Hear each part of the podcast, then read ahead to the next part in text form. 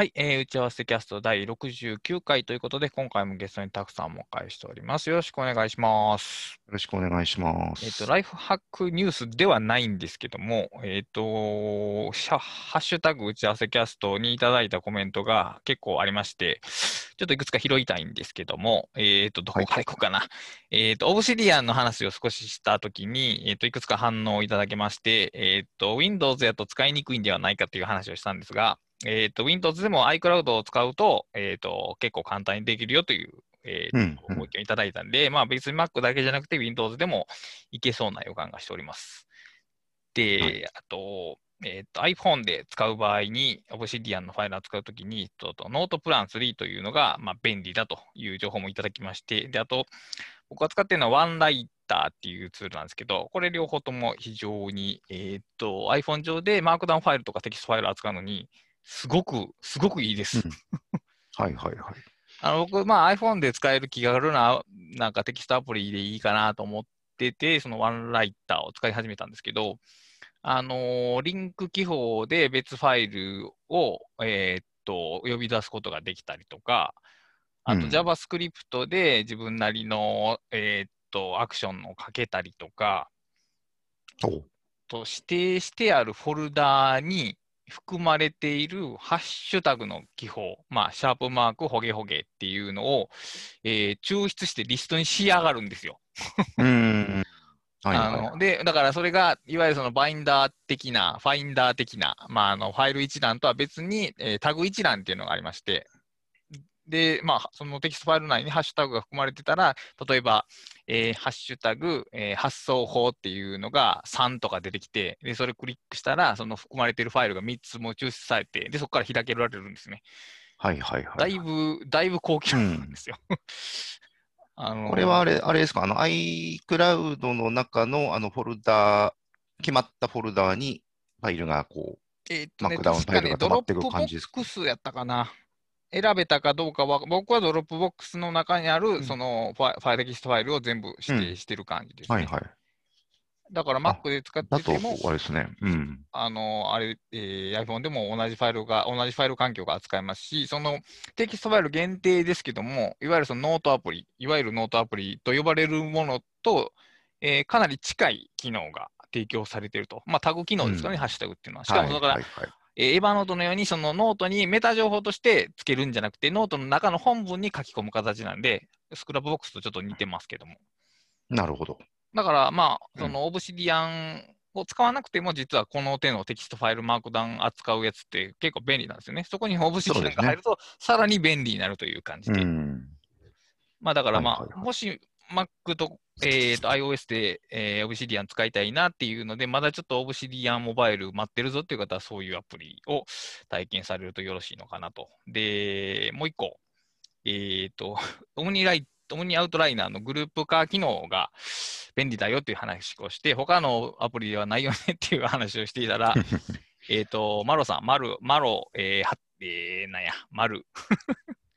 これはいいな、マロさんでいきましょうか。マロさんがワークフローリーでグループ機能を、実現するためのブックマークレットっていうのを公開されてまして、さすがのマロさんですね。さすがのマロさんでしたね。で、一応ノートで公開されてて、無料でコピペできるんですけど、まあ、気に入ったら100円ぐらいを不正の形で出せますよという形で、まあ、僕も一回使わせていただいたんですけど、まるっきりグループの機能、同じ機能ですね。本当に同じ機能ですね、これ。素晴らしいですね。いやー、で、やっぱりその便利ですね。オムニライターは僕ちょっと使ってるんですけど、その言われてたそのグループ化の快適さっていうのをまざまざと実感できましたね。あ、やっぱり。これは快適やなっていうのが。で、やっぱりそこの、まあ、要するに JavaScript を上書きすることによって機能を追加できるというワークフローリーは、まあ、それはやっぱりそれですごいなとも思いましたね。そうですね。まあ、誰でも簡単にできるわけではないんですけど、一応その JavaScript とかってブラウザーでコードを読んでるんで、言ったら秘密にできないんですよね、動くコードっていうのは。全部表に出てきおるんで。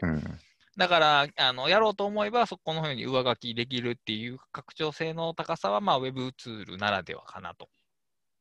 そうですね。はい、でまあ正規の拡張機能じゃないから、そのワークフロー側の仕様が変わっちゃうと動かなくなっちゃったりする可能性もあるっていうことですよね。ワークフロー一時期かなりソースの改変が1回行われまして、そこで以前のコードがほとんど使えなくなってるんですけど、多分最近は安定してるんじゃないですかね、きっと。そうですね。変わりましたもんね、劇的に。なんか劇的に変わって、そこから追加機能がどんどんできてるんで、だからエヴァノートも1回その10でコード基盤を一新したんですけど、その時にまた過去の資産が使えなくなったんですが、まあ、Web ツールはそういう改変をしないと、さらなる飛躍っていうのはできないですよね、やっぱり。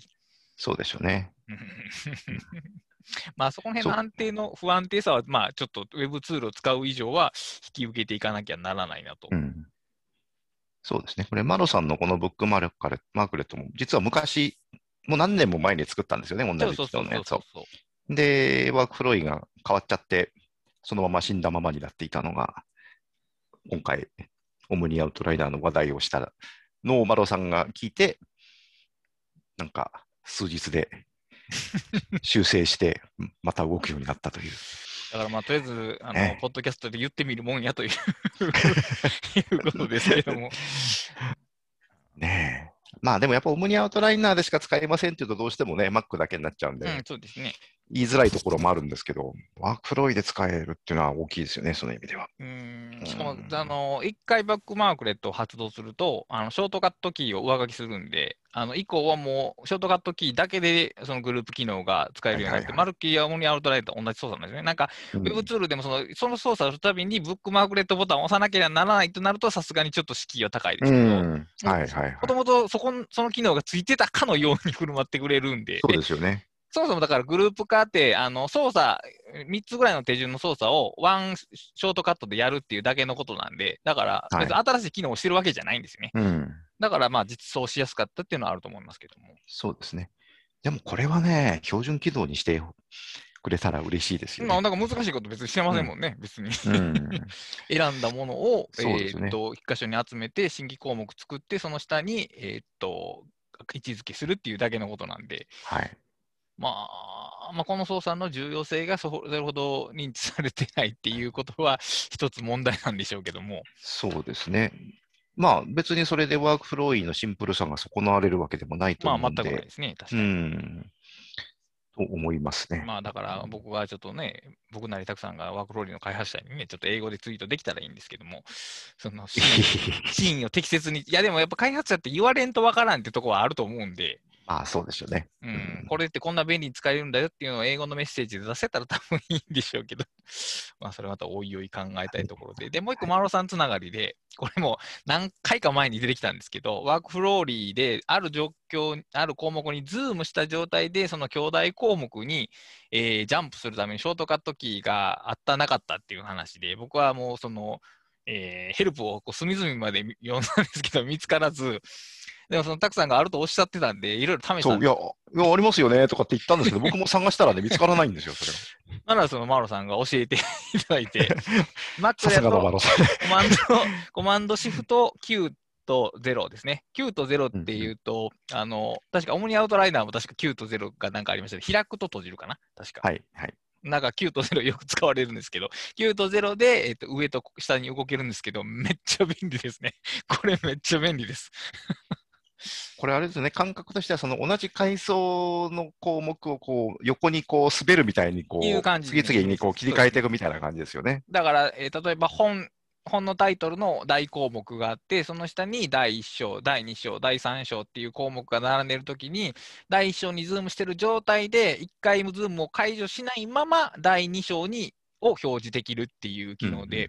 これはね、やっぱりね、できてほしいんですよね。ユリシースとかスクリブナーは普通にできるんですけど、まあ、エヴァノートとかはできひんって話をしてて、まあ、アウトライナーも別にできるよなっていう話で、まあ、やっぱりできたと。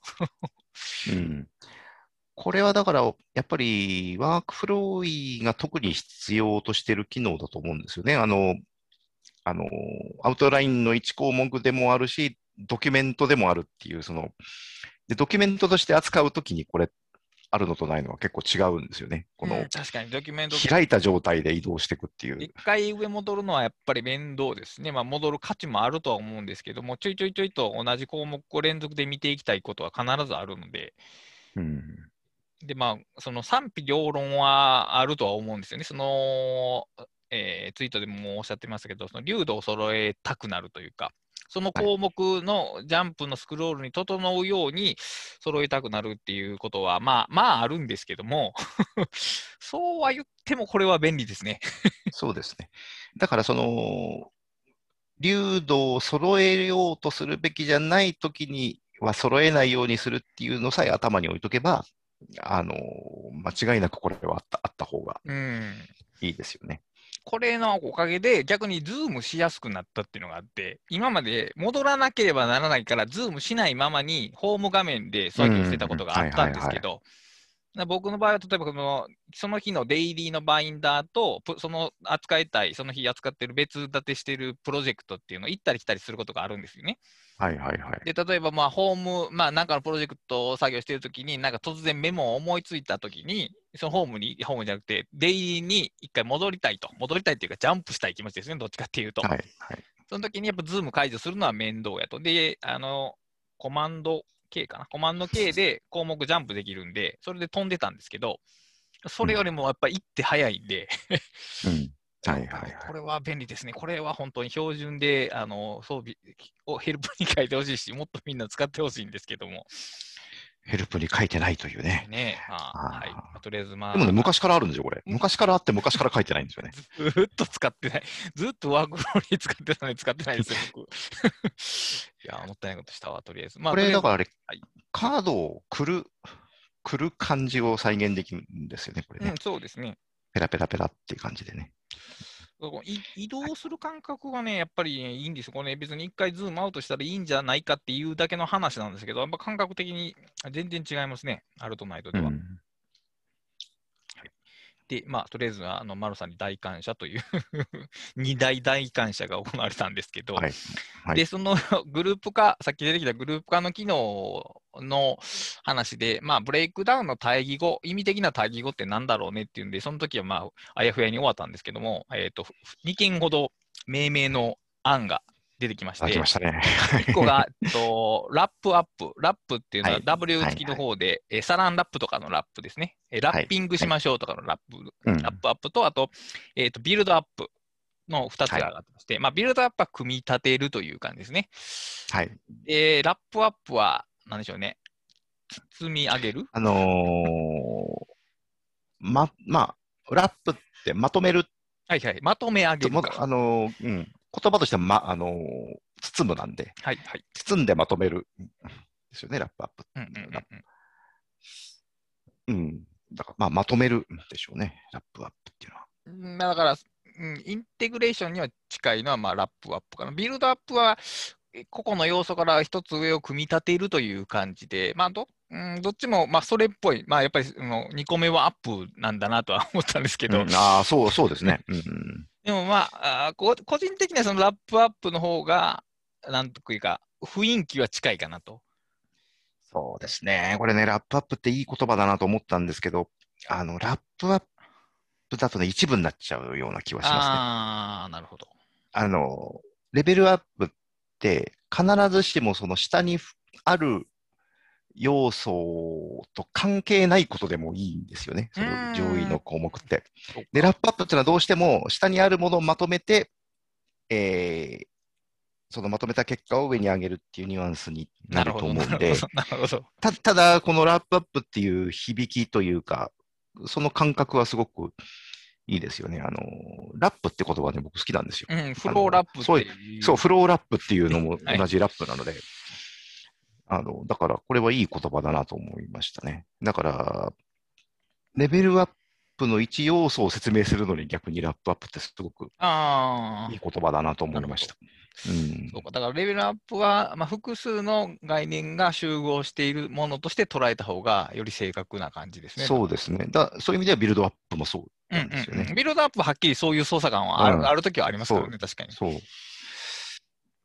逆にレベルアップの説明として、このなんとかアップがいくつか集まってるっていう、そういうイメージを逆になんか初めて持ててよかったなと思いました。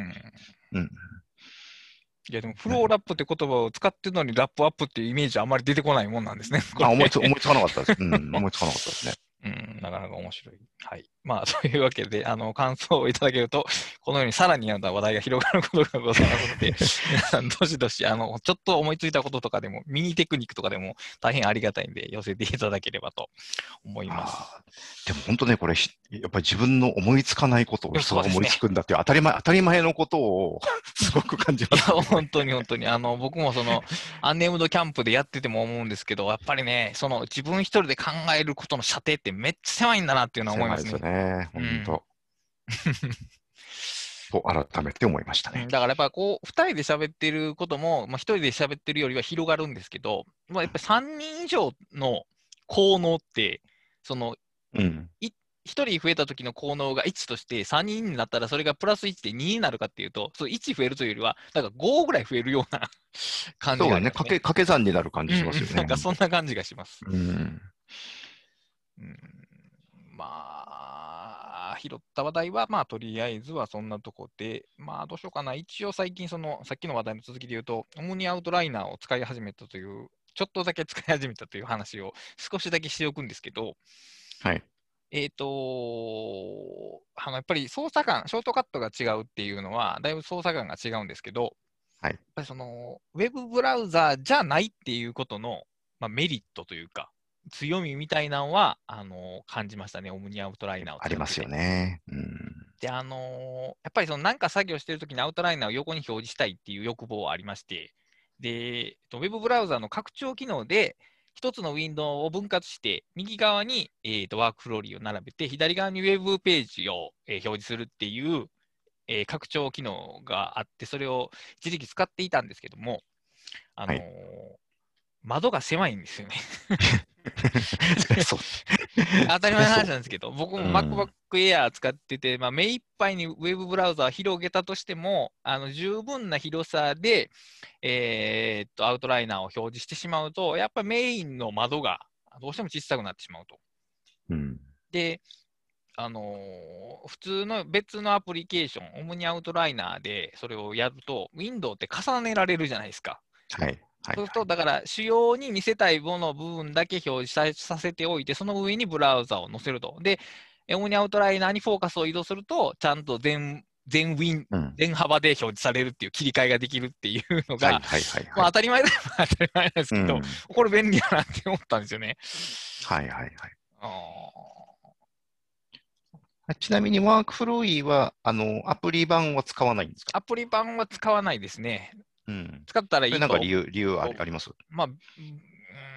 あ、理由は特にはないですけど、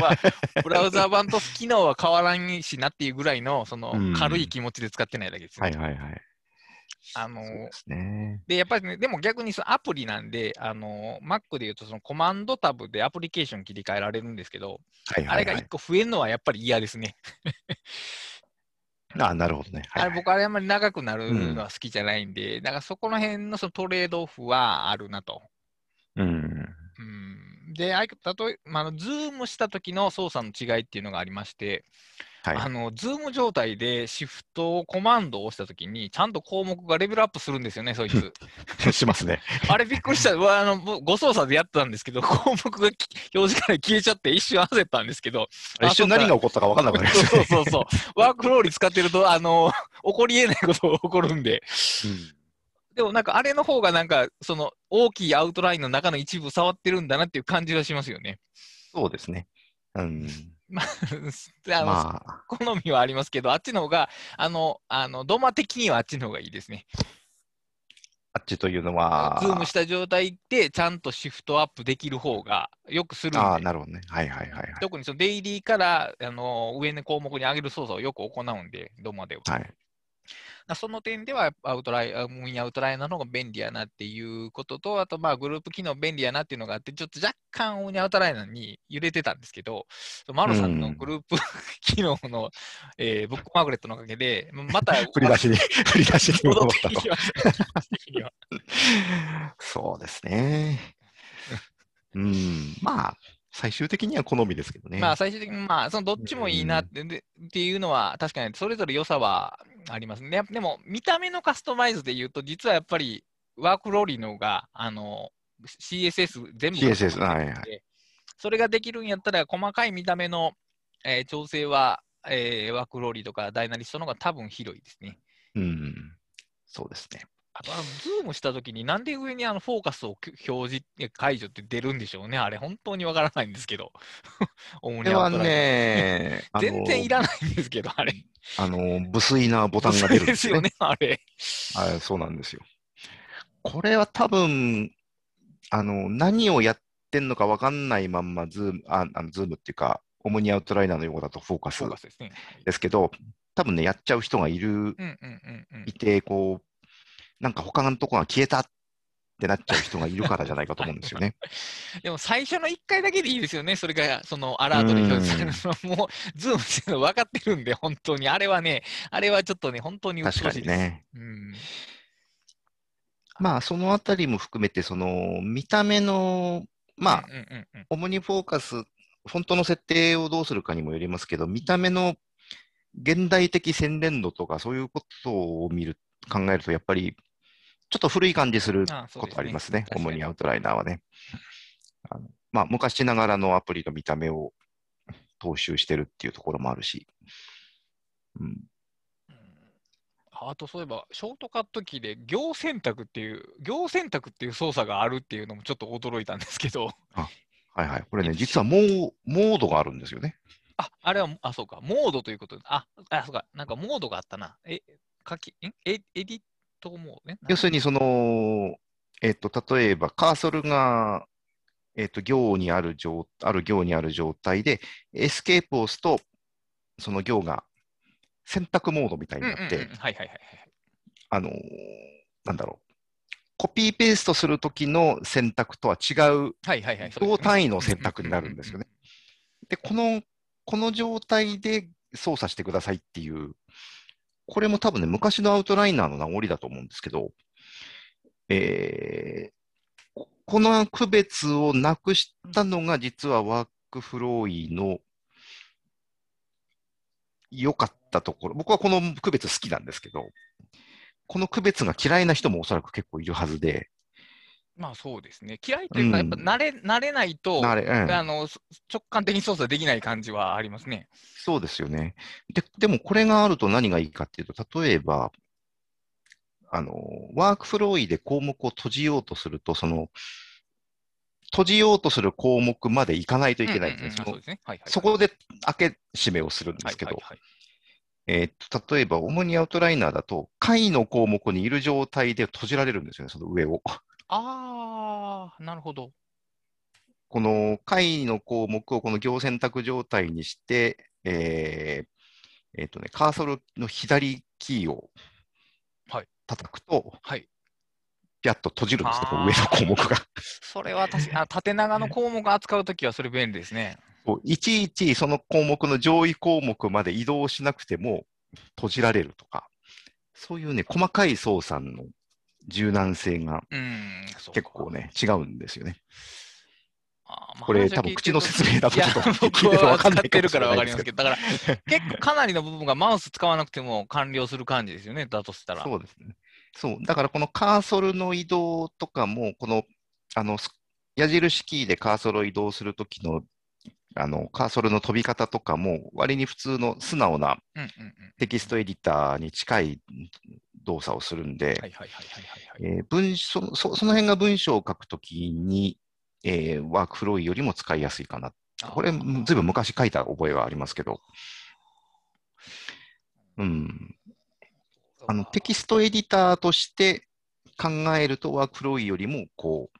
柔軟だし、素直な感じはしますね。ワークフローはどうしてもリストエディターっぽい感じになってますよね。ただそこももちろん好みですけどね。行選択の状態で削除すると、デリートキー一発でその行消えるじゃないですか。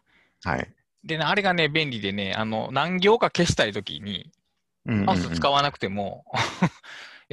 コントロールキーなんとかだけで数行ポンポンポンって消していけるんですよね。で、ワークフローリーってね、それができないんですよね。一文字ずつ消えていくんで、全選択しないと。行の選択した、その行だけを消すことはもちろんできるんですけど、マウスを使わないで複数行を選んでから消すってことをしないと、その求めてる操作感にはならないですね。あ、そういうことか。結構マウスを使うんですよね、ワークフローリーは。あ、そうか、キーボード操作で行単位の編集っていう概念がない。だから、行を消すたびに、その行を全選択して、消して、またその行を全選択して、またその行を全選択してっていうことの繰り返しで。あ、なるほど。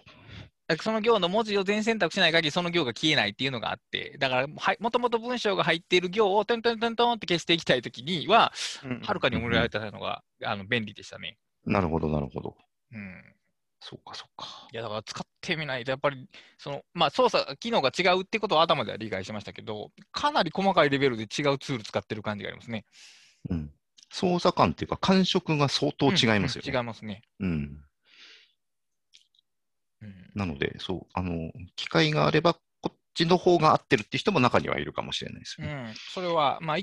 でも今、ウェブに慣れてる人は、もう当然、ワークフローの方が親しみやすい感じはあるでしょうけど、そうですね。でも、一回使ってみるのはいいですよね、確かに。そう、あと僕ね、ちっちゃいウィンドウのまま開いておけるっていうのが結構、逆にね、確かに。嬉しいんですよね。画面半分とかじゃなくて、こう、本当に、昔、メモぐらいのレベルで、普段そのぐらいの大きさで使うんで。なるほど。で、オムニアウトライナーの欠点は、同じアウトラインを複数のウィンドウで開けない。それはちょっとつらみではありますね。これはね、なんでそんなことをするのかわからないんですけど、ワークフローだったら、ブラウザーのタブを複数開いていくらでも開けるじゃないですか。このね、同じアウトラインを複数のウィンドウで開けないっていうのが、僕は一番悲しいところですね。ファイルの、ロック、セーブのロックに関係するから、一個だけしか開かさんとこうということなんでしょうけど。そういうことなんでしょうね。じゃあ、Windows、テキストエディター、一般的なものでできる Windows 分割もできないんで、一つのアウトラインで複数の箇所を確認するっていうことが実はやりづらいんですよね。それはちょっと不便ですね。ちょっと痛い、そこは。そうか。この辺までの話を聞いて、どちらがいいかは、ご自分で選んでいただくのがいいですけど、でもそうですね、僕はそのグループ化の機能が足りてなかったと結構、オムニアウトライナーに揺れてましたけど、マロさんのおかげで、また戻ってきたというのが状態ですね。グループ化機能だけが目的なら、そうなりますよね。結構だから、それでまた、さっき言ったショートカットキーと合わせて、さらになんかワークフローリーの使い勝手が上がる予感がしております。っていうのが、前振りというか前段階なんですけど。長い30分ですね、前振り。今回はね、大きいテーマなんですけども、アイデアは整理できるのかっていうことが、主要なテーマなんですけど、細かいことで言うと、GTD 的なワークフローと、アイディアっていうものの、相性の悪さっていうことが多分主要なテーマだと思うんですよね。で、最近読み進めてる How to Take Smart Notes っていうの、今12、3章まで読んだんですけど。だいぶ読みましたね。ほぼ翻訳ソフトに頼ってるんですけども、GTD は便利は便利だけど、アカデミックな、業界ではさほど、使われなかったよねと。結構だからビジネスユースでちやほやされたけども、アカデミアンな人たちがGTD をそれほど評価しなかったし、使われてもいなかった。で、それはなぜかっていうと、論文を書くとか、ノンフィクション本を書くとかっていうことが射程に入ってるんですけど、そのプロセスにおいて GTD 的なものでは、扱いきれないことがあるよねという指摘があって、僕は大きくうなずいてたんですよね。で、例えばアイディアと総称できるものを思いついて、それをインボックスに放り込んだときに、GTD のワークフローのどこにも行けないんですよね、あれ。どこにも行けないっていうか、どこかに行くと多分ゴミ箱に行ってしまうというか。ダメですね。それはでもどうかなっていう話で、結局、やることをはっきりさせて、で、それに向かって必要な行動、手順とか行動を明らかにして、で、リストにして、そこから選んで進みましょうっていう、その進み方は、まあ、材料の集め方そのものはボトムアップなんですけど、プランニング思考としてはトップダウンなんですね、GTD っていうのは。はいはい、でそこが足りてないところで、うん、でその How to Take Smart Notes は、それを補うような、まあ、方法論を提示してくれると。うん、だから、まあ言ってることは実はね、近いんですよ。思いついたことを細かく書き留めましょうみたいなことは言ってて、結局そこは GTD と基盤は一緒で、その後のワークフローの扱い方が、アイデア向きというか、そういうことが、まあ、論じられてるんですね。うん、で、その、プランニング的なものの一番の問題というんですかね。結局、その、事前に行動を決めきれないことがあると、はい、いうことが、まあ、大きくあって、例えば本を5章の本を書くっていうこと自体、もうちょっと無理な話があるんですけど、まあだから、行動リストを作る場合は、1章書く、2章書く、3章書く、4章書くってなって、それを仮に細分化したら、それぞれのページを1ページずつ書くっていう行動になるんですけど、まあ、そんな風にはなってないんですよね。ならないですね。そのようなトップダウンの分割で済む行為ももちろんあって、実はまあ日常の大半はそういうもので済むんですけど、この話はしてないな。旅の話はしてないな。こう別のブックカテゴリーしてたな。執筆っていうのはどこに行くかわからない行為なんですよね、わりかし。はいはいはい。もちろんある程度こういうものを書きましょうっていう話はあって、もちろんその通りにある程度は進めるんですけど、まあ、その通りにはいかないと。その章立てが思った通りにならなかったりとか、増えたりとか減ったりとか、書く内容がちょっとずれてきたりとかっていうことが進みながら分かっていくんで、で、進みながら分かっていくっていうことは、その最初のプランニングが壊れるっていうことなんですよね。はい。で、GTD 的な、まあ、別に GTD を名指ししてるわけじゃないですけど、事前のプランニングを決めて、それに沿って進んでいくっていうやり方をしてしまうと、その道中で発見したすべてのものが、自分のプランを壊すものとして、働いてしまうと。はい、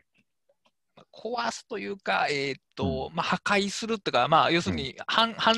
アゲインストに、相入れない感じですよね、うん。アゲインストなものになってしまって、むしろそれは捨て去られるような感じに、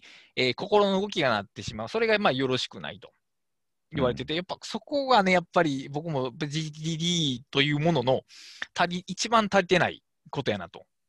感じるんですよね。うん、はいはいはいはい。なんか、この話を聞いたときに思ったのが、そのアイデアは整理できるのかって思うときに、はい、そもそも整理されてないものをアイデアというのではないかというふうに思ったんですよね。なるほど、なるほど、なるほど。アイデアってチューブラリンでなければならないというか、位置づけられてしまったら、もはやそれはアイデアではなくて、ある全体の中のパーツになるわけですね。GTD でいうところは、プロジェクトの参考情報に位置づけられて、それであれば GTD で処理できるんですよね。参考情報として扱えばですよね。扱えば。だから、でも、そうなってしまうと、もうそれはもはやアイデアとは呼べないというものになる。そうなんですよ。だから GTD ってそもそもまあ、Getting Things Done じゃないですか。そうですね。だから、完了、物事を完了させる。っていうのが直訳ですよね、Getting Things Done っていうのは。で、アイデアっていうのは完了させるものではないので、そもそも扱えないわけですよね、やっぱそこから考えても。いや、だから、今のその発言は2通りに解釈できるんですけど、そのアイデアっていうものは、タスクではないから実行できない。実行できないから達成できないっていう意味合いと、そのアイデアっていうのはさっき言ったように、どこかに位置づけることができないものであるから、成し遂げることができない。いや、違うな。そもそもそれを成すことはできないと。はいはい。だからその2種類の性質があるんですよね。そもそも行動じゃないから、つまりアイデアっていうのは情報そのものだから実行できないし、で、アイデアというのはどのプロジェクトにもコミットしうるものやから、していなくてしうるものやから、位置づけられず、処理することができないかな。その時点では処理することができない。うん、そうですね、うんうん。それが近いかもしれないですね。だから物事を処理しようとするプロセスの中に GT ちゃうアイディアっていうのは、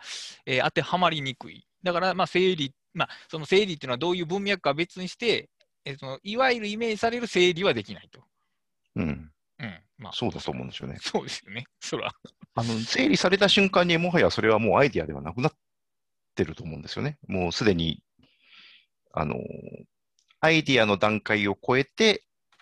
何がしかのその実体のあるものにすでになったということですよね、整理されたということは。まあだから僕の場合、アイデアとネタっていうのを分けてますけども、だからアイデアがネタになったりとか、アイデアがほげほげになったりとか、なんかそういうもう少し扱いやすい実体性を備えたものに変身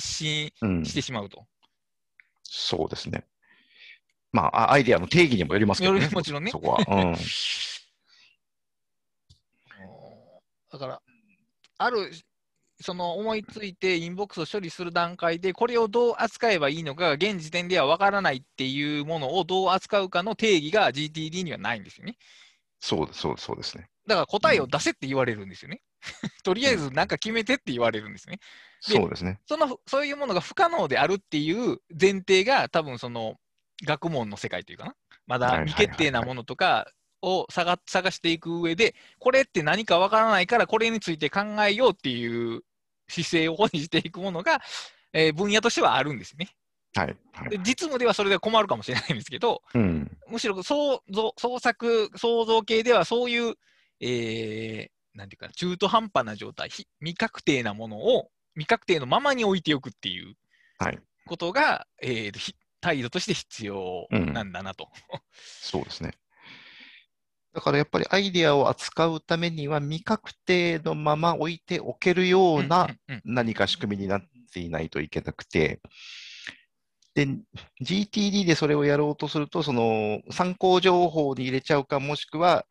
使い道を思いついてないから、これは someday maybe リストに入れちゃうみたいな、そのいつかやるリストに入れちゃって。多分いつかやるリストに入ることになるでしょうね、きっと。うん。で、おそらく、まあこれ経験的にですけど、多くの人そうだと思うんですけど、そうするとまずもう見ないですよね。いや見るのが嫌になる感じが多分強いと思うんですよ。うん、増えてくると、特に。そうですよね。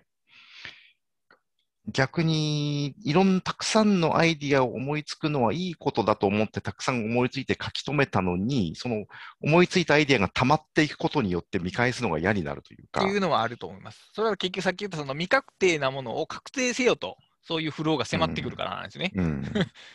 ん、放置していてはいけませんよと。だから結局、インボックスゼロの呪いはいっていうんですかね、うん、未確定は良くないよと、確定して整理させることがすっきりするよっていう話になるんですけど、だから、すっきりしちゃだめなんですよね、その探求活動においては。そうですね。これってなんだろうって、毎日のように延々とそれについて考えることによって、ある時ブレイクスルーすることがあって、だから、そういう知的行為においては、ストレスフリー、完全なパーフェクトなストレスフリーになると、多分何も生まれなくなるんですよね。はいはいはい。もやもやとか疑問がなくなるわけなんで。うんうん、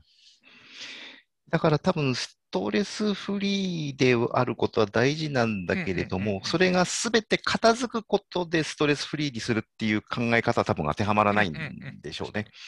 残っててもストレスにならないようになってなきゃいけない。で、あともう一つはその GTD で全部処理しなきゃいけないっていうプレッシャーが当然かかってくるんですけど、特にアイデアって、使い物に、実際に使えるもの、日の目を見るものって一部じゃないですか。そうですね。で、大半のものは、多分闇に消えていくわけですよね。消えていきます、消えていきます。で、闇に消えていくはずのものが、GTD 的なシステムに入れちゃうと、どこかに残っていて、溜まってっちゃう。ですよね。で、それが、これを何か処理しなきゃいけないと思っちゃうと、すごい、それこそストレスがかかって、全然ストレスフリーじゃなくなるっていうはい、あります。ことですよね。だから、なんか、逆に、一定期間日の目を見なかったアイディアっていうのは、やっぱどこかに闇の中に徐々に沈んで消えていくような、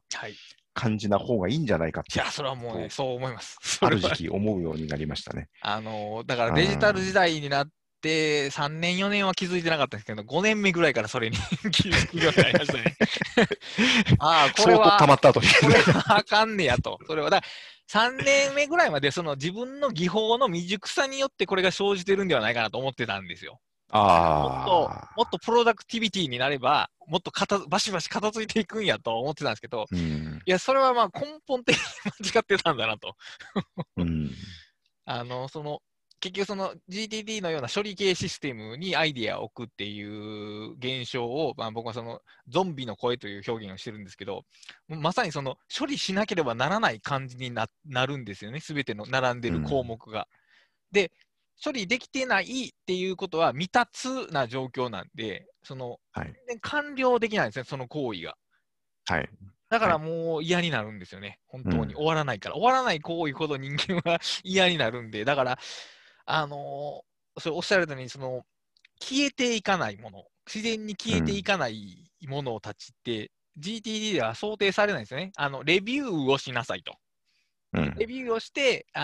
えばリストを書き換えなさいっていう話になるんですけど、アイデアは未確定なので、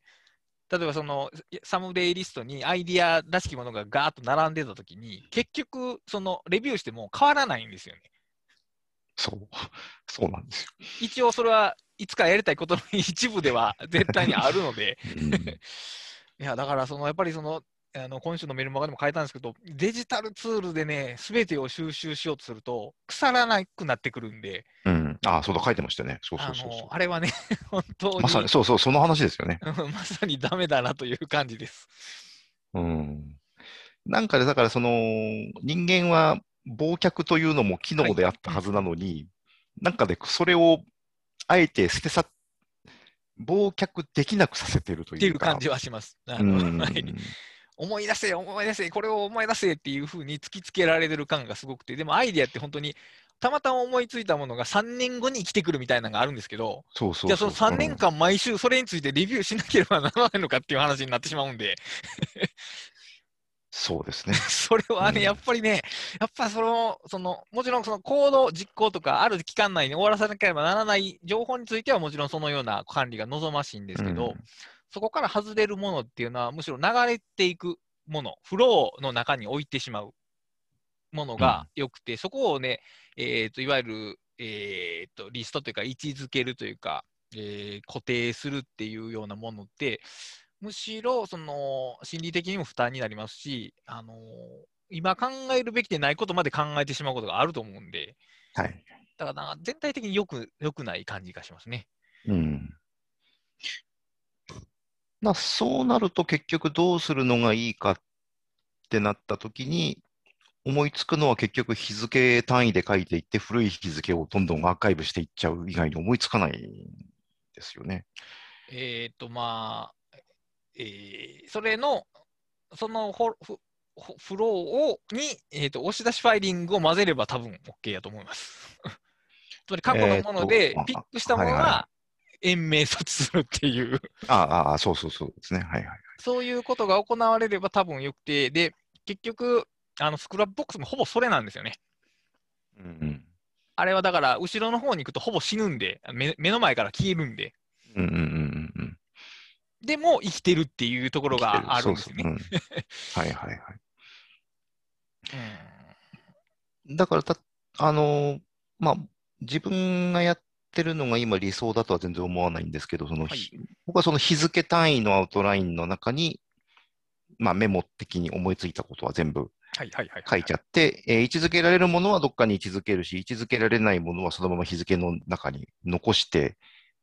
おくと、どんどんこう後ろに日付は流れていくので、見えなくなるわけですよね。でも、その気になればキーワードで検索すれば引っかかることはあると。で、引っかかって、こんなのがあったっつって拾われてくることも稀にはあるけれども、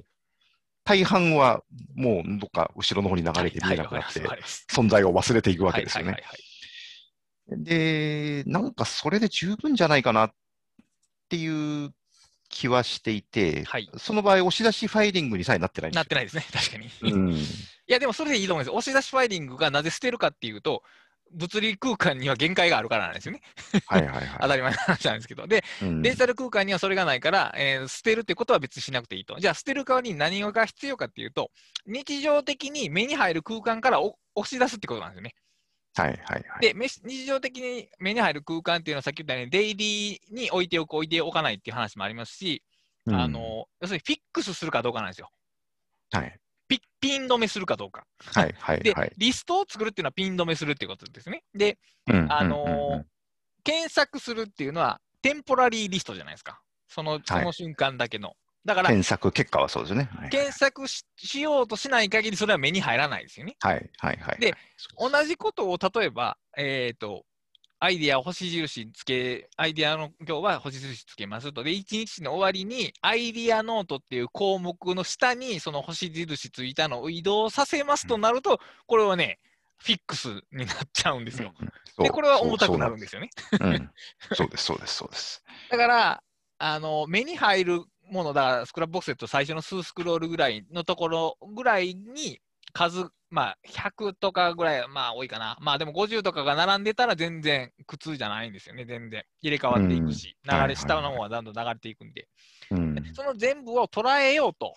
して、ある構造化に、自分で作った構造化にフィックスさせてしまうと、結局それが重荷になるんですよね。はいはいはい。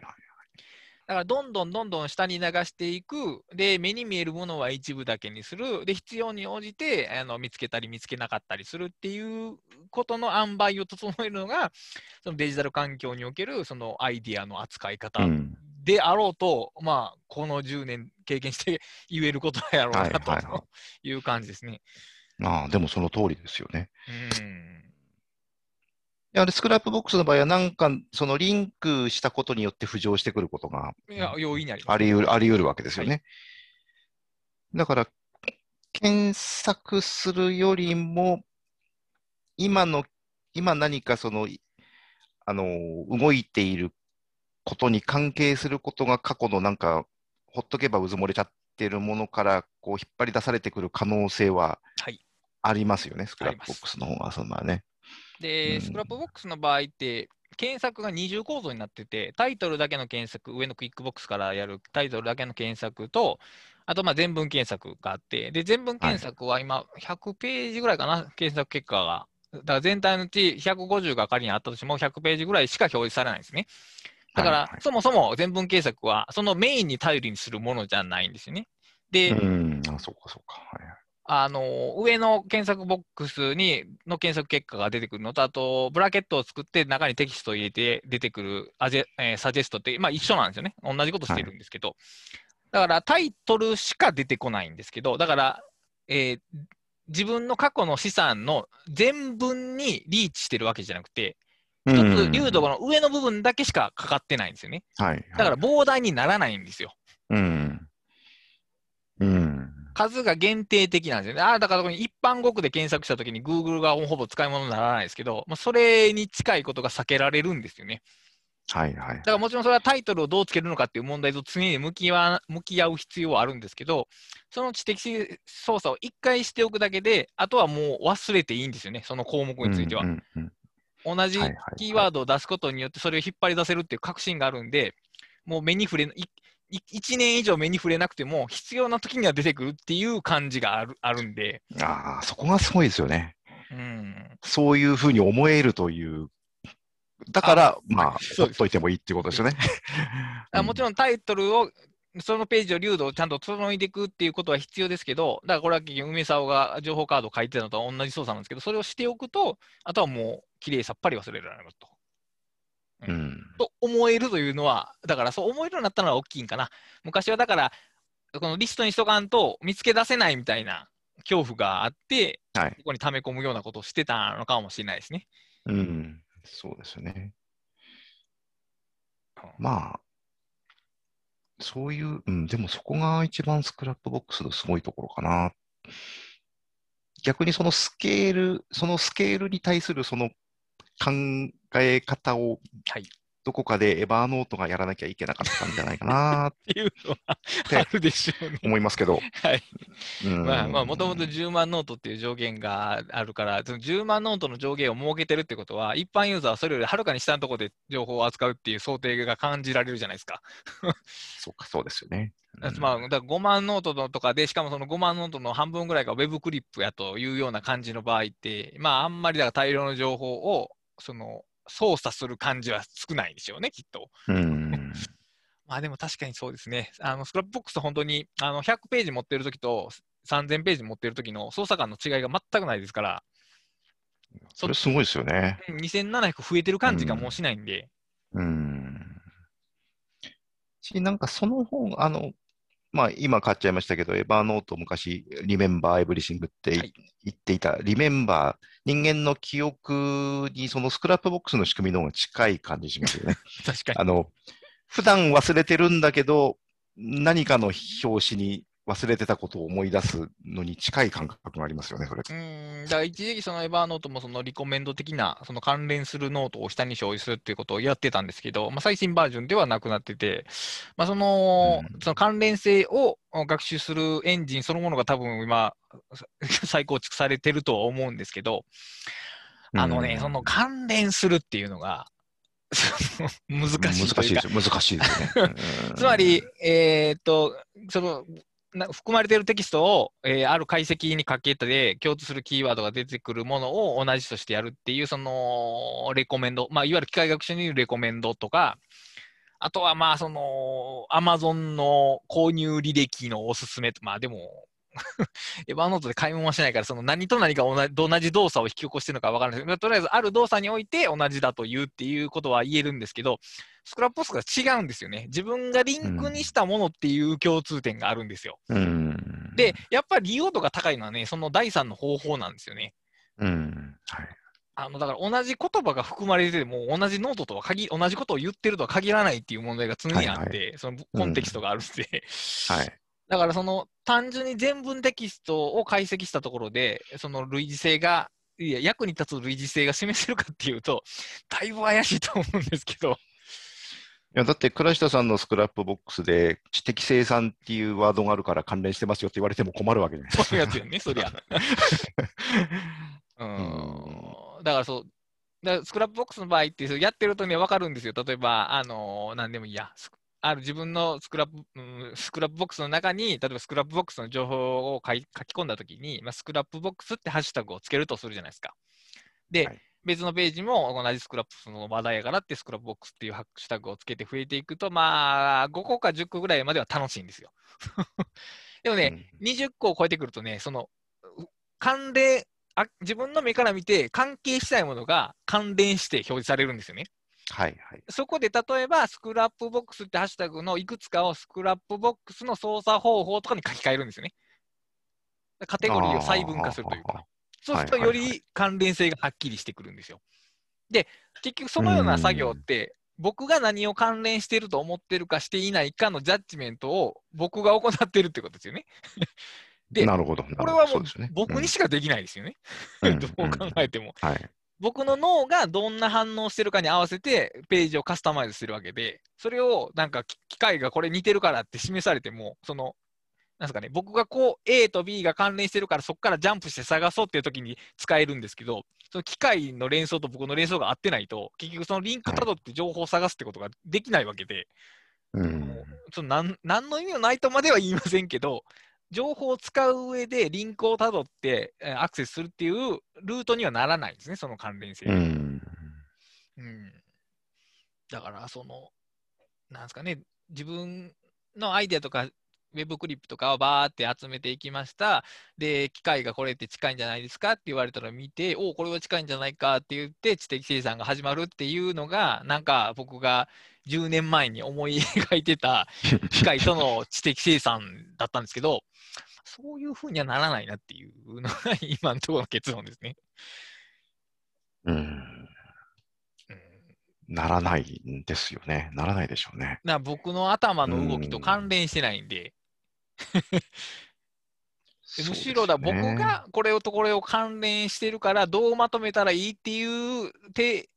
疑問に対してこういうのはどうですかって返してくれるんやったらいいかもしれないんですけど、うん、そもそもの関連性を提示されてもですよ何も僕は思いつかないわけなんでってなりますよね、うん、だからそう同じ情報を保存して後からまとめるっていうことにおいて、まあ、自分の脳をほったらかして進むことはまあないのだなと、うんうん、で、まあ、だからこそリスト上に並べない方、リスト上に並べて保管しない方がいいんじゃないかな。あれね、だから難しいんですよね。リスト上に並べてしまうと、並べると操作できるようになるんですよ。テンポラリーリストは操作できないですけど、フィックスされたリストは操作できるんですけど、操作できるようになるとね、余計ややこしくなるんですよね、あれ。不思議なことに。例えば、どんなことが起こりますか？混乱するんですよ。操作できてしまうがゆえに。結局だから、さっき言ったアイデアって無プロジェクトというか、ある種全プロジェクト性というか、あらゆる可能性を内包してるもんじゃないですか。はい、それが10個も100個も並んでると、あらゆる組み合わせが起こり得るかのように感じてしまうんですよね。はいはいはいはい。で、アイデアを整理するっていうときに可能なのは、だから、あるプロジェクトにおいて、例えばある本において、このアイデアを使うかどうかっていうのを判別していくっていうのを、例えばアイデアを整理すると呼ぶならば、それは可能なんですよ。うん、どんな本を書くのかを決めていくわけですから。うん、でも、ただアイデアっていうものを、何のテーマ性もなく整理するっていうのは、なんですかね、そもそも無理なことをしてるというか、どう言ったらいいかな。はい、ゴールのないスタートを切っているような感じで、結局それは無理なんやなと、そんなことをするよりは一個一個ちゃんとアイデアを記述していくというスクラップボックスのページを書いていく方がはるかに整理という意味では整理しているなっていうのが、まあ、今のところの実感です。うん、はいはいはい、今までだから、A と B と C というアイデアがあって、これとこれをまとめたら企画 D っていうのができるけど、この企画 D は実は企画F の一章になるんではないかみたいなことを思いつくんですよ。並んでるアイデアを見ると。で、これはね、永遠に終わらないんですよね。そうですよね。で、そんなことをしなくてもいいじゃないかっていう声よりも、そうしないとアイデアが整理できてないっていう、ワークフローが迫ってくる感じ。処理しなさいっていう声が強くなってしまって、で、結局これまでアイデアノート的なものがうまくいった試しは、やっぱりないんですよね。うんうん、だから整理しないでいい場所を持つっていうことは、まあ、反 GTD かもしれないですけど、まあ、アイディアっていうのを扱う上では必須に近いんじゃないですかね、きっと。うん、だから、まあ、例えばすごい、それこそまた梅沢まで戻ると、はい、梅沢忠夫さんのカード以前に発見の手帳というのがあって、それは手帳だかノートだかにこう書いてるわけじゃないですか。でも、あそこに書いた発見をおそらく全部見返してどこかに位置づけたわけではないと思うんですよね。ノートは多分ノートに書かれた状態で、まあなんか本棚かなんかにしまってあるのか知らないですけど。で、時々なんか取り出してペラペラって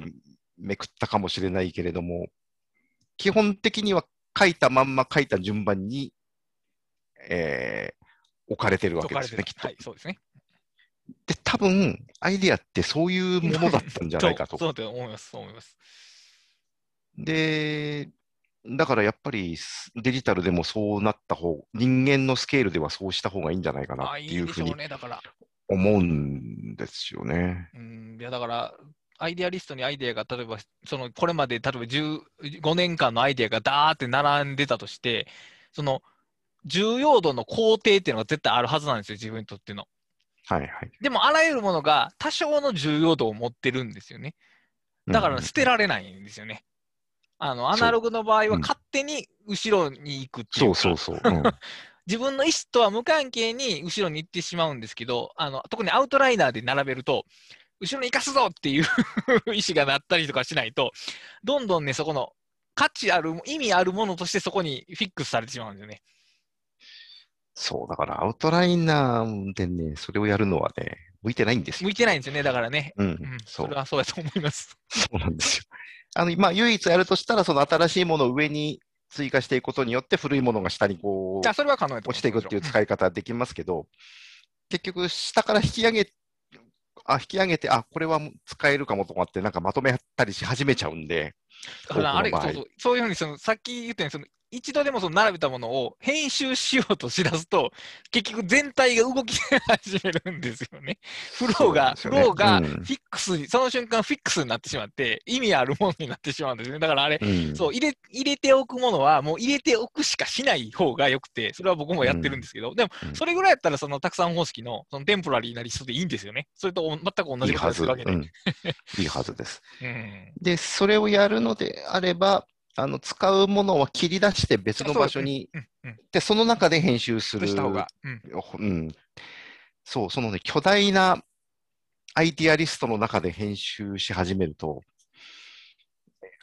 結構大変な割にあまりこう実りが幸せにならないというか。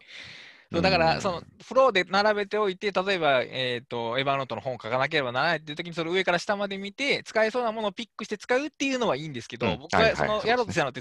アイデアを育てるっていう、実態のわからない作業をするときに、そのアイデアノートを開けて、何のテーマ性もないけど、何か操作してやろうみたいな感じで全部見てたんですけど、それはもう認知的に無理な作業をやったんですよね、だからね。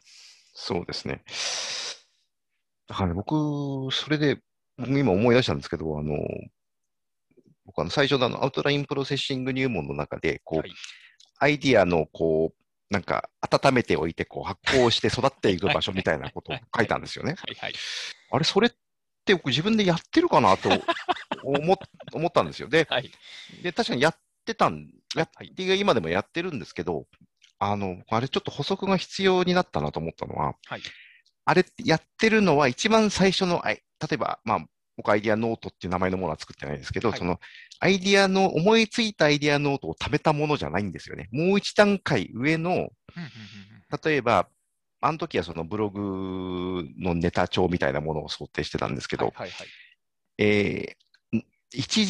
生の一時アイディアじゃなくて、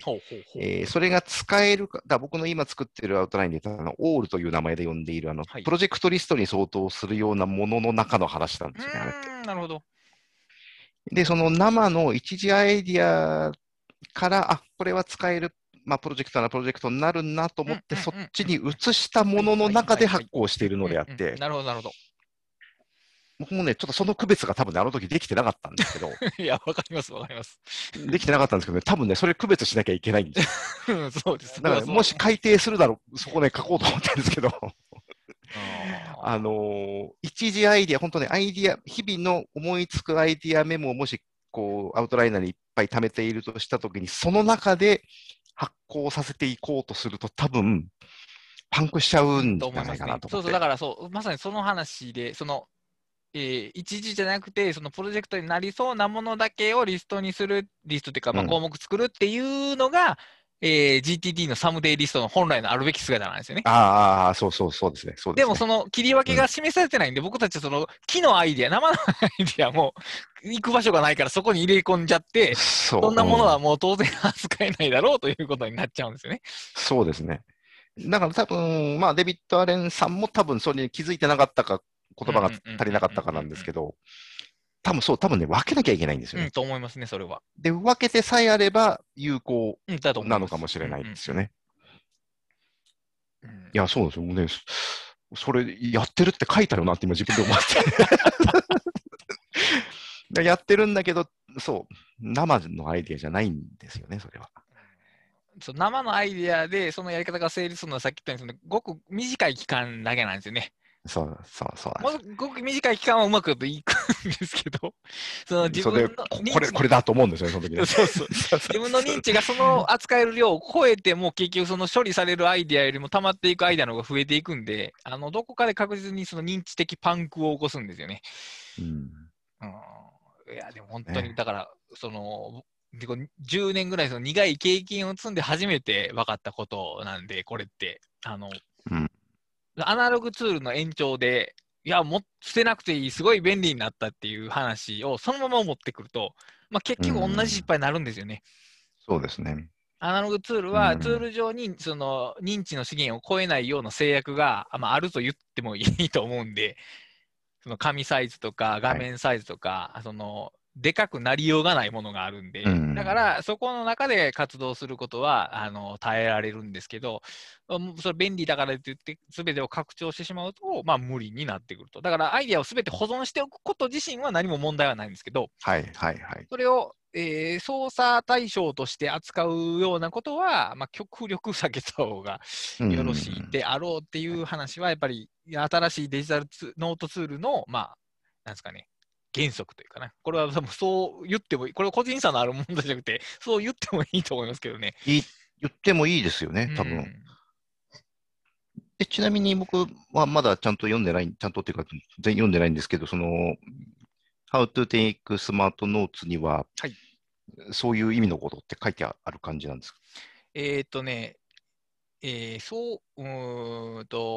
まあ、多少は触れてますけど、真のボトムアップ方式というんですかね。真のボトムアップ方式とはどういうことかというと、KJ 法ってボトムアップアプローチだと言われてるけど、実はそうじゃないよねって話を以前したと思うんですけど、つまり最初にテーマのブレストが行われてるじゃないかと、はい、あればトップダウンじゃないかという批判をしたんです、批判じゃないですか、批判をしたんですけども、あれをなしで進めようと。で、どうやって進めんねんっていう話なんですけど、毎日カードを書きましょうってことなんですよ、小さな。1枚1枚でカードが溜まってきたら何か言えることができるから、それについて書きましょうという話です、ごく簡単に言うと。だからそうそう、だからもし例えばその執筆をしたことがない人が何か書いてくださいって言われたときに、その何の材料もない状態から始めるのはそれは大変やと。でも1日少しずつカードを貯めて書き溜めていけば、もう後ろを振り返った時にすごい量のカードがあると、はい、それをベースに書き進めればすごい楽ですよという話です。すごくそれって昔ながらのカード法のはい、もうそうです、昔ながらのカード法ですね、あえて。だからまあ結局そのルーマンっていう人って梅沢とほぼ同じ時代の人なんですよね、はいはいはいはいはい、でそのルーマンのカード方法を現代でしかもデジタルツールでできるよっていうような話なので、基本の骨子は一緒ですね。だから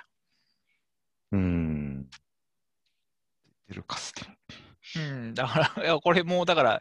現代的な知的生産の技術の再解釈な本だなと僕はもう思いながら読んでたんですけど、だからまあ、本の半分の内容はその考えるという行為をするときに必ず書くっていうものを付随させろと、はいはい、でそれを書き留めるようにすると、まあ、その思考がしやすくなるし、その結果が一個一個残っていくと。だから本を読むときとかもそのカードを取りながら読むとよろしいと。でその自分も思いついたことも、ちゃんとカードに書くと。でカードに書くときに必ず自分がこれまでに書いたカードとその今から書こうとしていることがどのような関係にあるのかを、考えると、はい、そうすることによって自分のその知識のネットワークに新しい着想が入っていくと。そうすると例えば、あるテーマについて自分こんなことをたくさん書いてるなっていうのが、まあ、必ず出てくると。それが、はい、文章を書く材料になるという話で、だからこれが真のボトムアップですよね。企画スタートというよりは、たまったカードから何か書くことを考えるという方式です。はいはいはいはいはい。なるほどなるほど。だからこの場合は、さっき言ったように、そのアイデアを断片的に書き留めておいて育てるというよりは、その断片を一個一個も小さいレベルで切り出しておいて、あとはそのリンクネットワークの自由に任せましょうという話になりますね。だから同じように、だから全て書いたものを全て毎回レビューしていくというよりは、自分が何か新しく書いたときに、あ、これってあれと一緒やったなっていうことを思い出して、昔のカードを引っ張り出してくるっていう、まあ、カードをくるっていうことでね、だから行われて、はいはい、この資産が部分的に生き返っていくっていう感じです。でも、部分的にが大事なんでしょうね。部分的にが大事だと思います。前に動画をちょっと話題にしたというか、はい、ライアン・ホリデーさんという人の、はいはい、本の書き方みたいな動画が YouTube に上がっていて、あの人もアナログカードを、はい、一番最初の段階では使ってるんですよね。で、カードボックスの中にカードを貯めてっで、それをこう、なんか章ごとに分けてみたいな感じでやってたんですけど、あれも多分アナログカードであのカードボックスに入るあの範囲でやってるから機能するんだろうなっていうのを最近思うんですよね。うん、だからそうですね、箱のサイズっていう有限化と、まあ、本を書く、もうすでにこういう本を書こうっていう多分大テーマがその人の中にあると思うんで、だからそこにもテーマ決まってるのかな、あると思いますね。だからその無分別に感想を箱に入れてるわけではないと思いますけども。よくね、昔のそのああいう知的なんとか系の新書の中でこう長年書き溜めたカードを使って本を書きましたみたいな話がよく出て、知的生活の方法にも出てきましたけど、はい、そんなこと本当にできるのかなってよく思ってたんですけど、はい、でも今のその、How to Take Smart Notes の方法ってそれに近いものですよね。それに近いものですね。はい、で、知的生活の方法の、話やと、だからあの場合はもう論文を書くっていうテーマがあって、でこういうことを研究した方がいいんじゃないかっていう示唆もあって、その中で論文を読みながらカードを取っていって本を書きましたみたいな話だったり、まあ、その人自身のテーマ性があるんですよね。もう、見えない研究の方向性っていうのか。はい、だから、その集まるカードにも偏りがあるし、それによって、生まれてくるものもできるということやと思います。いや、なんかね、渡辺正一さんの本の後半ってもう一個なんかカードの話が出てくるんですよね。出てきた。専門外の本を書きましたみたいな話で。独学の人の話ですかね。違う？そうそう。なんかそうそう、なんか興味を持ったことを長年カードにして貯めて、で、なんかそれをもとに専門外のなんか柔らかい本だかなんだかを書いて、で、それをその専門の人が読んで、これはなんだっけ、ネタ元の想像がつかないのが悔しいみたいなこと言われたみたいな話があるんですよね。あれ、本当にそんなことができるのかと、よく思ったんですけど、できるんですかね。断片的なメモの場合はほぼ不可能だと思いますけど、カードを書いていけばいけると思いますね。それぐらいカードを書くっていうのはね、結構強力ですね。だから、カードを書くっていうのは、もう、本を書く先ぶれみたいなのを書いてるっていうか、本の一部を書いてるわけじゃないんですけど、もう何かの説明はそこでもう駆動してるんですよね。だから本を実際に書くってなった時にもうだいぶ整理されてる感じ。で、最近やってるそのバザール執筆法うんぬんかんぬんっていう話をこのゴリゴさんがあれってだからカード法でやることを執筆でやってるんではないかっておっしゃってたんですけど、まさにそれなんですよね。本来は部分的に進めていくカードの書き留めっていうのを執筆という行為で一回荒くやってしまうと、そうするともう個々の要素についての説明が終わると、あとはその説明をどう組み立てるかに次の思考のステップが移ると。だから、なんですかね、楽になる。考えるのが分離されるっていうのかな。だから、この場合やったら、だから、シェイクっていう概念をちょっとカードに書くのは難しいかもしれないけど、今やったら、例えばその、ラップアップについて、とりあえず何か書いておくってことですね。小さくカード。そうすると、実際に本の中でラップアップを説明するときに、はるかに容易になってるってことですね。それはそうですね。だからこの、言われたらごく当たり前のことを、その毎日少しずつやっていきましょうということを、問われてて、で、デジタルの場合は、そのカードごとのリンクを作ることが容易なんで、このカードはあのカードとかあのカードを参照されてるっていう、後追いがしやすいっていうのが、特徴になるでしょうね、おそらく。だから逆にデジタルを知った目でもう一回カードを眺め直してみるといろいろいいかもしれないですよね。いいと思いますね。僕もだから梅沢の言ってることがようやく分かってきた感じが最近ほんまに1枚のカードに1枚のことを書くなんてもう当たり前のことはずっと思ってたんですけど、全然当たり前じゃないなっていうのをね最近痛感しましたね。当たり前じゃないですよね。あれ、めちゃ、難しくはないですけど、知的操作がかなり必要ですね。大体関連することを思いついちゃってるんで。その関連をきちっと切り取るっていうことなんですけど、プログラムを書くじゃないですか。ね、なんかこういろんなこうガーって上から下まで機能をガーっと書いたときに、例えばある処理が似た処理が2箇所で行われているというときに、その2箇所の共通する部分の機能を別のコードとして、まあ、関数として切り出すっていうことをするんですけども、効率化のために、それと似たような作業がその1枚のカードに書くっていうのが発生するんですよ。単独で言える何かっていうのを見つけると。で、そうすると逆に、はい、その単独で言える何かと別の何かがリンクするように、つながるようになるっていう。はい、で、そうすると、今までは A っていう文脈の中でしか、その対象 C について言ってなかったけど、この切り出したことで、他の要素 X とか Y とか Z とかも自然につながれる。その、日本語の文章を書いた文章を書き換えることなく、単にリンクとしてこれとこれがつながっているのって新たに言えるようになるっていう効果があって、だからより大きいことを言おうと思うためにやっぱり小さく切り出していくっていうことが必要なんだなっていうのをこう何ヶ月ぐらい、3ヶ月ぐらい切実に感じてますね。なんかようやく大きいことが言えるようになったなっていう。その時にまあ、例えば切り出して一つの関数にするのと同じような意味で一枚のカードに、はいなっていたときに、はい例えばちょっとまあ長めの文章があったとして、はい第1章と第4章で、はいそのカードに書いた例えば A ということが違う文脈でその話が出てくるのが第1章と第4章にあるというような場合に、はい、それってその1枚しかカードがないことによって、はい、その第1章と第4章に違う文脈でその話が出てくるっていう、それを思いつきづらくなったりしたりしません？多分ね、ならないと思いますし、多分ならない。そういう、もし真にスマートノートのやり方をする場合は、その章立てに多分なってないですね、きっと。そういう風にはならない。ならないと思います、きっと。もちろん、はっきりと言えないですけど、でも今の僕やったら多分普通に第1章で1でも言っていたことだがとか言っているがとかそういうふうに2回言うんじゃないですかね、きっ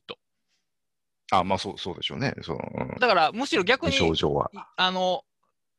数の場所で出やすくなったんじゃないですか、これの方が。逆に今まではだからアウトライン的に言うとどっかの項目を位置づけたらもうその項目はコピーしない限りは別の場所に出てこないじゃないですか。だから僕の中で A という項目が第1章の1に位置づけられたら1の4ではもうそのことは考えないようになっている可能性が高いですね、逆に。あ、そうなんですか。あ、そうなんだ。だからいわゆる名詞的な名詞的構成っていうかな、もうこれについてはこれ言ってるからこれはもういいから、例えば4章でそれ触れてるんやったらその1章のあれにちょっと付け加えて入れるとか、なんかそのような脱線を処理するような感じで今までは処理してきたような気がしますけど、今はいわゆるバザール執筆法っていってその構成考えずに書いてるんで重複する内容は普通に出てきますし、章を超えてその時にうまく共鳴するような感じに書き換えるというか、さっき言ったように書いてあることを指摘するとか、似たパターンであるとかいうことを言って書いてあることを増幅させるような感じになってきましたね、今は。なんかね、そこが一番なんか難しいっていうか、同じことが離れた場所で出てくるときにどうなんか有機的に連動するような形にできるかっていうのがなんか一番難しい。まあそうですね。まあ有機的な連動は。まあ有機的っていうとあれですけど。でもそれは、だから文章の流れの中で調整する、その有機さを感じさせるのは流れの中で整えるしか多分なくて、位置づけることは別に文章じゃなくてもできるんですけど、1回1の1で出てきたことと1の4が出てきたとき、同じものが出てきたときにやっぱりその文章の書き方によってなんですかね、強調感があるのか、あるいは冗長感があるのか、その受け方は変わってくるの、それは書き方の問題、それはまた別の技法やと思うんですけど、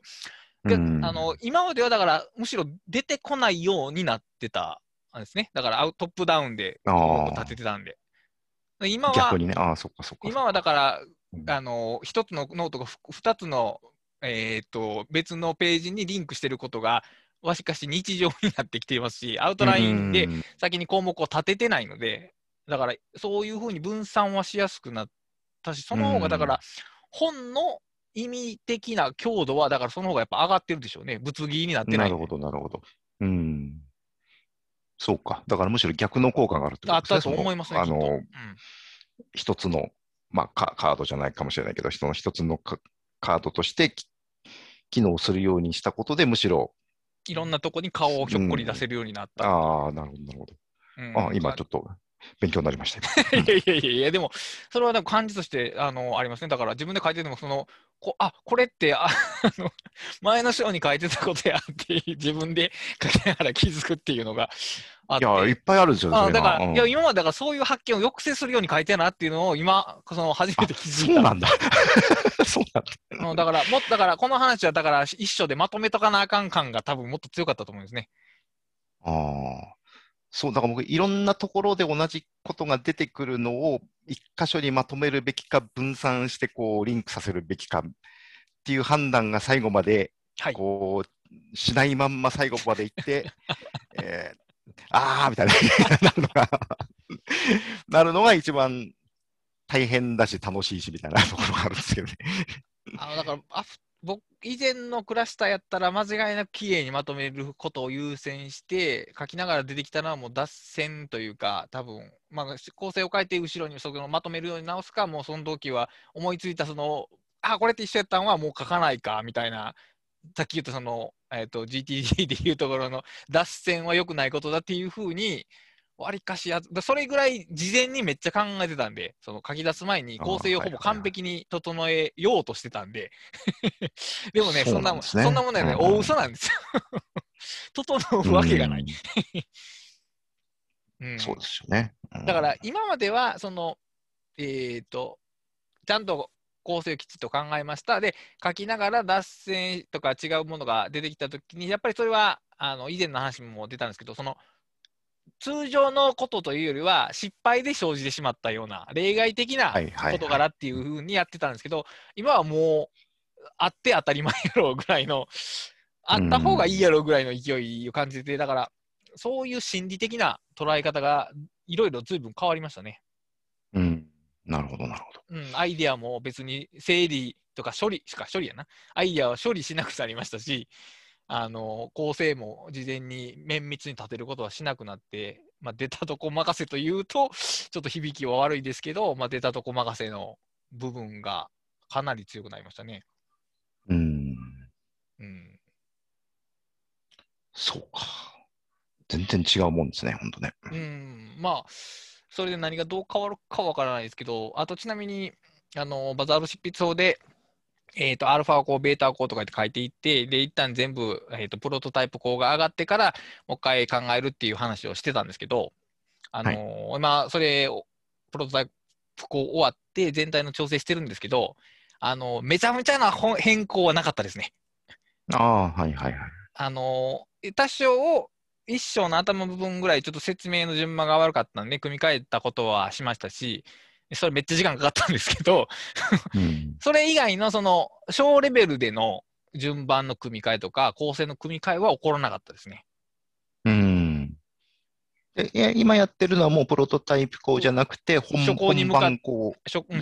仕上げましょうという、だからもうあとは細かい修正のレベルまでっていうところに仕上げようというところで、だからもっと大きな変更があるのか全然ないのかはちょっと事前には分からなかったんですけど、まあなかったですね。じゃあ思ったこと変わらなかった。変わらなかったですね。それ、だから、分からんな。そのこだわるところが見つけられなくなっただけかもしれないですけど、変えるべきところを僕が見逃してるだけなんかもしれないですけど、まあでも、まあだから、このやり方で大きな破綻するっていうことはないっていうのは分かりましたね。なるほど。でやっぱこの今の段階に至るまでのそのなんか負担感というか、その労力的には前より楽な感じですか？前より楽な感じはだいぶ強いですね。だから今まで一番作られたのはさっき言ったその一章の頭の順番、ちょっと論理構成が、まあ、順番の説明がちょっと悪かったんで、例えば 1,2,3 って並んでるのを 1,3,2 にした方がいいんじゃないですかみたいなアドバイスをいただいたんで、まあ、そうかなと思ってその話題を組み替えたんですけど、それがめちゃくちゃ疲れましたけどやっぱりね、それはやっ疲れる作業なんですね。もともとある流れの一部だけを組み替えるっていうのは、そうですね、そうでしょうね今まではだからその一章やったら一章書いた後にそれをやってたんで、結局は書いた後に流れを整えるっていうことをしてたんで、やっぱりそれが負担やったんでしょうね。それがなくなったんで、全体を通して平均的に認知資源の過剰な使用っていうのはなくなりましたね、今のところは。まあ、でもそれで確立できたらいいですよね。あともうこっちで書いた方が本としては面白いよっていう評価が出てくるんであればよりいいですね。そうですね。いやだからそのなんですかね、今自分のその本の構成を頭から読んでるから見てるんですけど、整ってはいないんですよね。綺麗に。そうね、事前に考えてた時って一章ごとの順番とか流度がきれいに揃ってたんですよね。なんか自分で言うのもなんですけど、でも今別に揃ってないんですよ。でも、面白いんですよね。なんかそれいい、だからそれどっちの方がその理解されるとか広がりやすいかは別にして、でもやっぱり書き方というか書き進め方でこんなに変わるんだろうなっていうのはちょっと驚きというか面白さというか。目次を見るのが楽しみですね、それはね。なんか、ね、1章から3章ぐらいまではね、あこういうノリで来るんかなっていう感じだけど、4章から急に転調しだしてね。そういうの好きですよ。転調が最初の、なんですかね、音楽の場合って、その C から始まったら最後、C で終わって、この円満な感じを出すんですけど、なんか転調の次にもう一回転調して、結局最初のテーマはどこ行ったみたいな感じになるんですけど、まあでもこれはだから事前にアウトラインを立てたんでは書けなかったでしょうね。そのこだわって立てたら無理だったでしょうね、きっと。面白いですね。面白そうですね。いや、これはでもね、だからその2種類の書き方を経験してきたっていうのは多分ね、一つ面白い話が多分できると思います。そうですね。まあそのね、だいぶ脱線しましたがいやでもね、全体として、同じ話なんですよね。同じ話だと思います。最初に固めすぎない、決めすぎないっていう、ある程度のその浮遊感、そのなんていうのかな、浮いている感というか、決めない感じ、不確かさを入れておくっていうのが、アイデアそれぞれのその本来持っている力を発揮させる一番のやり方で、それを決めてしまうと、もうその最初に決めた文脈でしかアイデアが使えなくなってしまうっていうのがあるので、だからね、エヴァノートでもアウトライナーでも何でもいいんですけど、その泳がせておく場所を持っておくっていうのがね、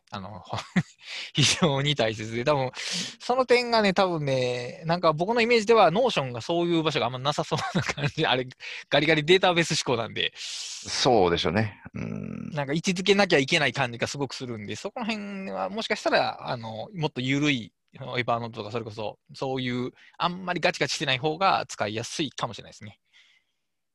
そうですね。使い方にもよるとは思いますけど、もちろん。そうですね。まあ、こんなところにしておきましょう。今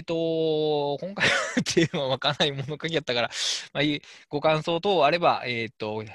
ハッシュタグ打ち合わせキャスト、ひらがなで打ち合わせ、アルファベットまでキャストまでいただければ、これからチェックしたいと思います。あと、ブレイクダウンの対義語、またアイデアがあれば募集してますんで、どしどし応援してた。いや、結構いろんな言葉があると思って、それがいくつか集まると、よりそのレベルアップの、その語的イメージっていうのが広がっていくと思うんで。いや、でもね、今日の2つ、ラップアップ、ビルドアップだけでも随分、なんか明確に違いますよね。解像度が上がった感じしますよね、それで。そうですね。いや、だからその人が持ってる語彙というか、ある言葉に対して思い浮かぶ言葉って偏りがあるんでね、どうしても。